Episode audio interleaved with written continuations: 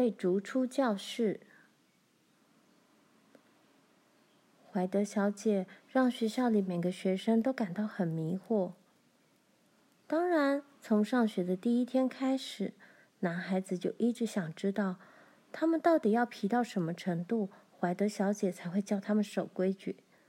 谁也不明白她为什么没有制止他们。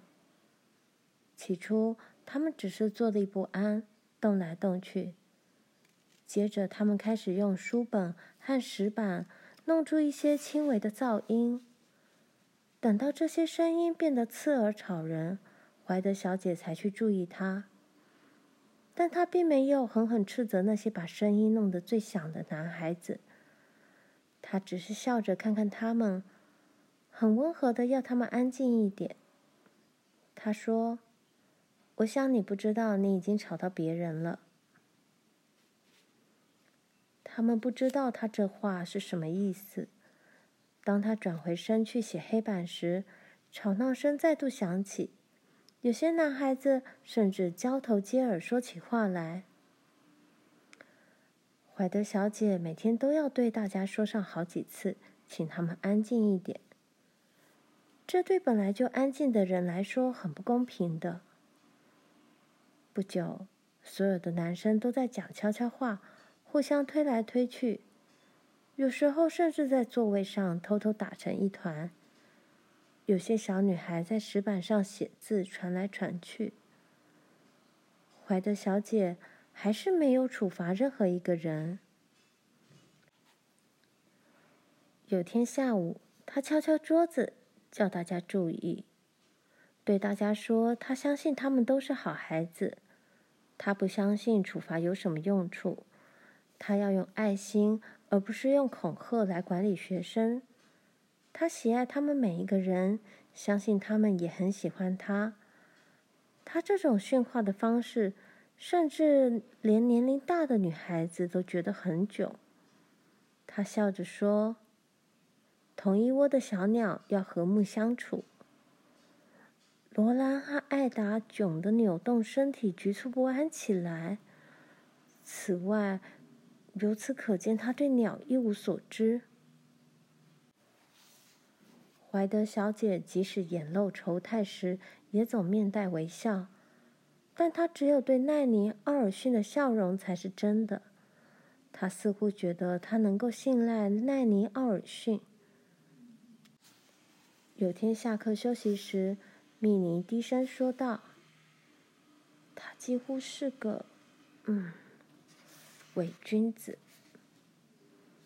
他们正站在窗前看男孩子玩球。怀德小姐和奈妮在暖炉边聊天。窗前比较冷，但是其他的女孩子却宁可站在那儿。美丽说：“我不认为怀德小姐有那么虚伪，你认为呢，罗兰？”罗兰说。嗯，我也不认为他虚伪。我想他只是没有正确的判断力而已。不过他的确很了解课本的内容，他是个有学问的人。梅丽同意。对，但是难道一个知道书中知识的人就不能有更多的尝试吗？如果他无法管教这些小男孩，那么等那些大男生到学校来时，谁知道会发生什么事情？米妮的眼睛兴奋地亮了起来。艾达在笑。不管发生什么事，艾达都乖乖的，而且很开心，一直在笑。但是梅丽却很严肃，而罗兰则忧心忡忡。她说：“哦，我们学校绝对不能有麻烦。”他必须专心念书，得到教师资格证书。既然现在罗兰和玲玲已经住在镇上，他们中午便会回家，好好吃顿热腾腾的午餐。尽管看不出有什么用，但热的食物当然对玲玲要好得多。她仍然苍白而瘦小，而且很容易疲倦。他常常会头痛的无法学习拼字。不过罗兰会帮他。到了第二天早晨，玲玲就可以拼出每一个字来。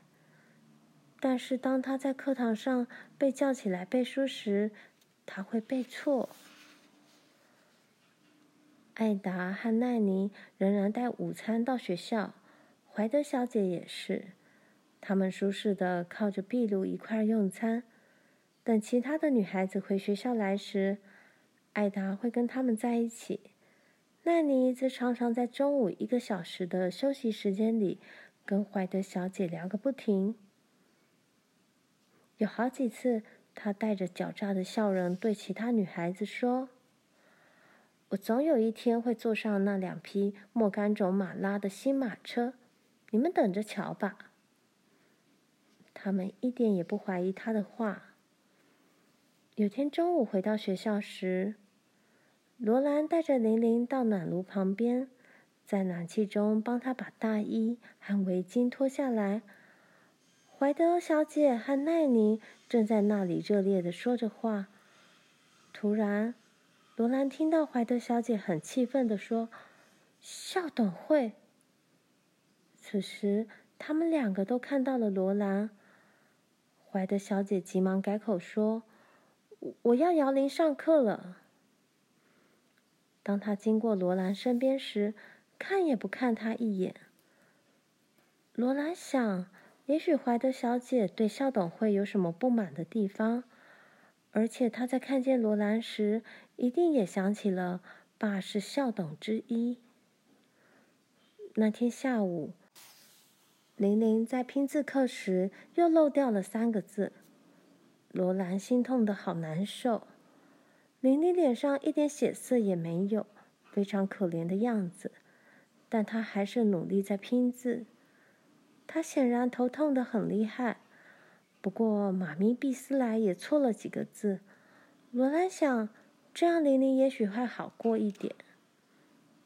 接着，怀德小姐合上课本，很不高兴地说：“她很失望，很难过。”他说：“回到座位上去，妈咪，把这一课再念一念。玲玲，你走到黑板那边去，我要你写出瀑布、愤怒。”和分离三个字，把每个字正确的写五十遍。他说这话时，声音中有洋洋得意的味道。罗兰想尽量控制他的脾气，但却控制不了。他冒火了，这是故意惩罚可怜的小玲玲，让她站在所有同学前面受到羞辱。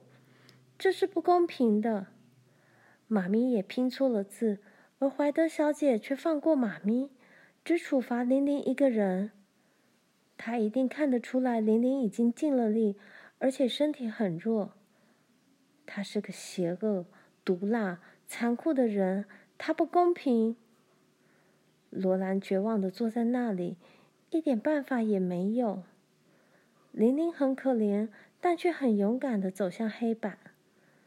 她浑身发抖，拼命忍住眼泪，但是她不会哭出来。罗兰坐在那里，看着她瘦小的手，慢慢写了长长一行字，再写第二行字。玲玲的脸色越来越苍白，但他还是继续写下去。突然，他的脸变成了灰青色。双手紧紧抓住黑板下面放板擦的木槽钩上。罗兰马上举手，接着跳了起来。当怀德小姐看他的时候，他还没有得到允许发言，就说：“对不起，玲玲快要昏倒了。”怀德小姐很快转过身去，看到了玲玲的情形。她说：“玲玲，你可以坐下。”玲玲脸上冒出汗来，脸色也不再是死灰色了。罗兰知道最糟的时候已经过去了。怀德小姐说：“坐在第一排上。”玲玲勉强的走到第一排坐下。然后，怀德小姐转身对罗兰说：“既然你不要玲玲写她拼错的字，罗兰。”你去黑板上替她写这些字。每个人都呆住了，教室里一点声音也没有，大家都看着罗兰。对一个大女孩来说，被叫到黑板前面罚写字是件很丢脸的事。怀德小姐看着罗兰，罗兰也直直回望着她。接着，罗兰走向黑板，拿起粉笔开始写字。她觉得脸像火烧一样烫，但过了一会儿，她知道没有一个人在嘲笑她。于是，她继续快速地写着字。由上到下写得整整齐齐的，好几次，他听见背后一再发出滴滴的“哎哎”，教室里仍像平常那样吵闹。接着，他听见有人悄悄说：“罗兰，哎。”查莱正在跟他打讯号，他低声说：“哎，别写，告诉他你不写。”我们都会支持你的。罗兰感到全身一阵温暖，但是他认为在学校里绝对不要惹是生非。他笑笑，皱皱眉毛，对查莱摇头。查莱很失望地把身体向后一靠，但是却安静下来了。接着，罗兰的眼角瞥见怀德小姐愤怒的眼光。怀德小姐已把整个情形看进眼里。罗兰转身面对黑板继续写，怀德小姐并没有对她说什么。罗兰愤怒的想：她没有权利生我的气，她应该有雅量感谢我帮忙维持教室的秩序。那天晚上放学时，查莱和他的好友。克拉伦斯和阿弗雷紧紧跟在罗兰、梅丽和蜜妮后面。克拉伦斯大声吹嘘：“明天我要修理一下那个心地卑鄙的老女人。”他故意让罗兰听见：“我要在她的座位上放一根弯的大头针。”查莱呼应他：“我要先把她的直齿折断，这样如果你被他逮到的话。”他就无法处罚你了。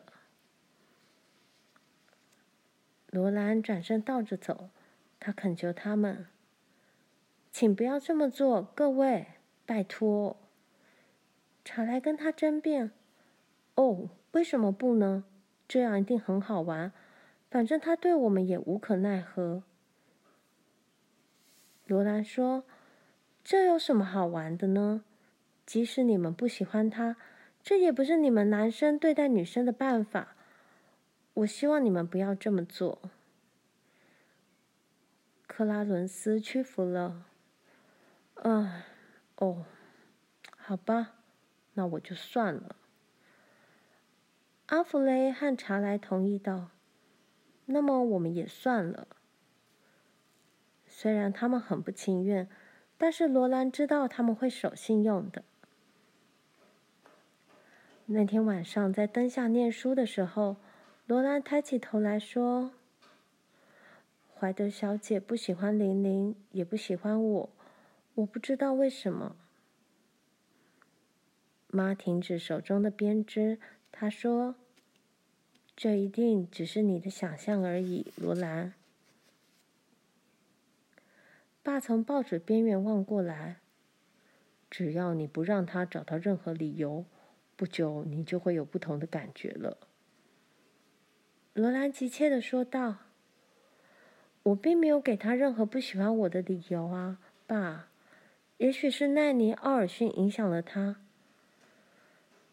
他说完后，又低下头去看书，心想：“他太信任奈尼·奥尔逊的话了。”第二天早晨，罗兰和玲玲很早就到了学校。怀德小姐跟奈尼一起坐在暖炉旁。罗兰说了早安。当她经过暖炉时，裙子擦过眉斗，勾在眉斗缺口的地方。罗兰惊叫着俯身去把勾住的裙子放开。“哦，可恶！”怀德小姐尖酸的问。你有没有勾破衣服，罗兰？既然你爸是校董，而你又可以为所欲为，那你为什么不给我们弄个新的眉斗来呢？”罗兰吃惊的看着他，他惊叫道：“哦，不，我不行。但如果你想要一个的话，你很可能得到的。”怀德小姐说：“哦，谢谢你。”罗兰不明白怀德小姐为什么要这样子跟他说话。奈尼假装在专心看书，但是嘴角却露出奸诈的微笑。罗兰想不出该说什么，因此他闭上了嘴。那天上午，教室里一直很吵闹，安静不下来。不过那些男生很守信用，只是跟平常一样顽皮。他们对功课一问三不知，因为他们根本不念书。怀德小姐非常苦恼，罗兰很可怜她。那天下午上课时显得安静多了。罗兰专心的在看地理。当他在默记巴西有哪些输出物时，抬起头来，看见玲玲和妈咪毕斯莱正在埋头用功。他们的头紧靠在一起看拼字课文，眼睛盯在书本上，嘴唇无声的动着，默念字的拼法。他们不知道自己的身体正一前一后摇动，椅子也跟着在微微晃动。罗兰想，把椅子钉牢在地板上的螺丝钉一定松了。不过椅子在摇晃中没有出声，没什么关系。罗兰又低头去看书，脑中想着一些海港的名字。突然，他听到怀德小姐尖声说道。玲玲和妈咪，你们把书本扔开，就光摇椅子好了。罗兰抬眼一看，玲玲的眼睛和嘴巴惊讶地张开来，尖尖的小脸吓成了白色，然后又羞愧地发红。她和妈咪把拼字课本放开，温顺而沉默地摇起椅子。怀德小姐甜甜地解释道。我们上课时必须安静。从今以后，如果有任何人骚扰我们，这个人可以一直骚扰下去，直到他或她完全厌烦了这种骚扰动作为止。妈咪并不太在乎，可是玲玲觉得好丢脸，快要哭出来了。继续摇椅子，摇到我叫你们停才能停。怀德小姐声音中那种怪异的得意味道又出现了。她转向黑板，对男生解说一道算术。男生根本不听她的。罗兰试着集中精神去想巴西的物产，但是却办不到。过了一会儿，妈咪把头微微一甩，大胆的走过走道，坐到另一个座位上去了。玲玲继续摇椅子，但是那张双人椅对一个小女孩来说实在太重了，摇椅子的动作慢慢停了。怀德小姐甜甜地说：“继续摇，玲玲。”却一句话也不说。妈咪，罗兰愤怒的脸颊发烫，气得甚至不想再控制自己的脾气了。她恨怀德小姐。恨他的不公平和卑鄙。妈咪坐在那边，拒绝接受惩罚。怀德小姐却一声也不吭。玲玲根本没有体力单独去摇那张双人椅。罗兰几乎无法控制自己了。她用力咬着嘴唇，动也不动地坐着。她想，玲玲一定很快就会得到了宽恕的。玲玲脸色惨白。用尽全力才能摇动椅子，可是椅子实在太重，摇晃椅子的动作越来越小。最后，玲玲虽然使出全身的力气，椅子却几乎动都不动。怀德小姐说：“快点，玲玲，快点！你不是喜欢摇椅子吗？现在可以摇个过瘾了。”罗兰站了起来，他气炸了，再也不想控制自己的脾气了。他完全放弃了自制力，他大叫：“怀德小姐，如果你喜欢椅子摇得快一点，我来摇给你看。”怀德小姐立刻抓住这个机会，高兴地说：“好啊，你不必拿着书本，只要摇那张椅子就行了。”罗兰很快越过走道，悄悄对玲玲说：“坐着休息，别动。”他把脚稳稳地撑在地板上，摇起椅子来了。爸总是说他壮得像一匹法国小马，这不是没有道理的。咚，椅子的后脚着地；咚，椅子的前脚落地，所有的螺丝钉都松开来了。咚咚咚。咚！椅子的声响很有节奏。罗兰很高兴地摇着椅子，玲玲只是坐在椅子上休息。然而，重重的摇晃椅子也无法消除罗兰的怒火。他越来越生气，怒火越烧越旺，椅子越摇越响，越摇越快。咚咚咚咚！现在谁也别想看书了。咚咚咚咚！怀德小姐几乎连自己的声音都听不到了，他大声叫着念第三册课本的学生上课。咚咚咚咚，谁也没办法背书，他们连自己的声音也听不到了。咚咚咚咚，怀泽小姐大声说：“罗兰，你跟玲玲不用上课了，你们可以回去，不必再来了。”咚。罗兰用椅子代他回答，接着是一片死寂。每个人都听说过被逐出教室这件事，但是从来没人见过。这是一种比鞭打还要严重的惩罚。比这种惩罚更可怕的只有一样，那就是开除。罗兰抬起头。但是他气得眼冒金星，什么都看不见。他把玲玲的课本收拾好，玲玲畏缩地跟在他后面。当罗兰去收拾他自己的课本时，玲玲全身发抖，等在门口。教室里一点声音也没有了。梅丽和蜜妮都同情地不去看罗兰。奈尼·奥尔逊也把眼睛盯在书上，但他嘴角微露出阴险的笑容。艾达痛苦的看了罗兰一眼，表示同情。玲玲打开了门，罗兰走出去，把门关上。他们在门外穿上大衣，围上围巾。校舍外的一切似乎显得很奇怪，很空旷。因为都没有人，连通到镇上的路也没有人。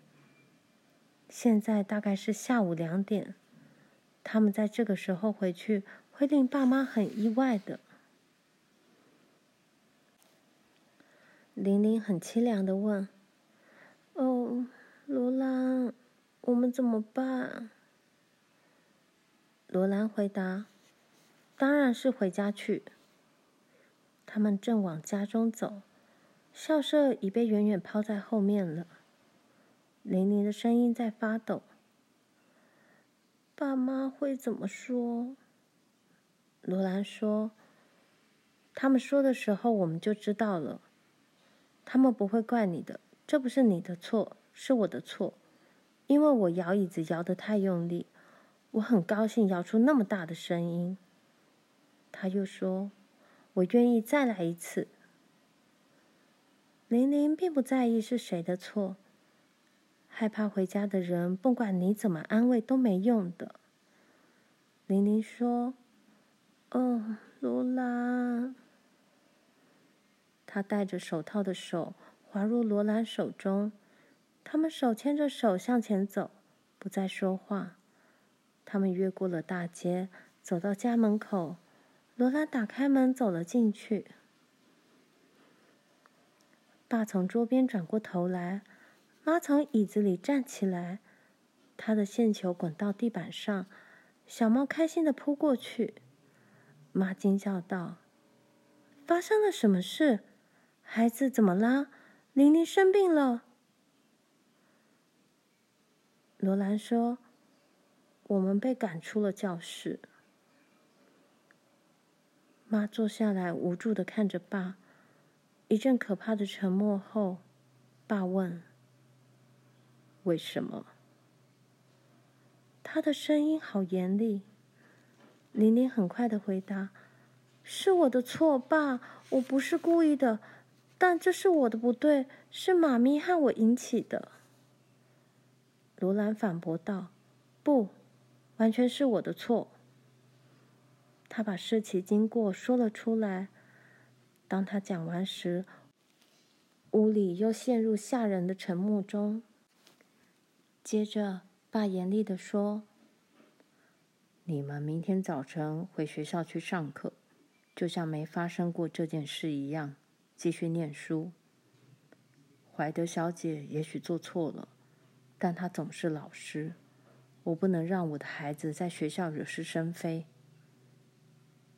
他们向他保证：“不会的，爸，我们不会。”妈说：“现在去把衣服换掉，坐下来念书。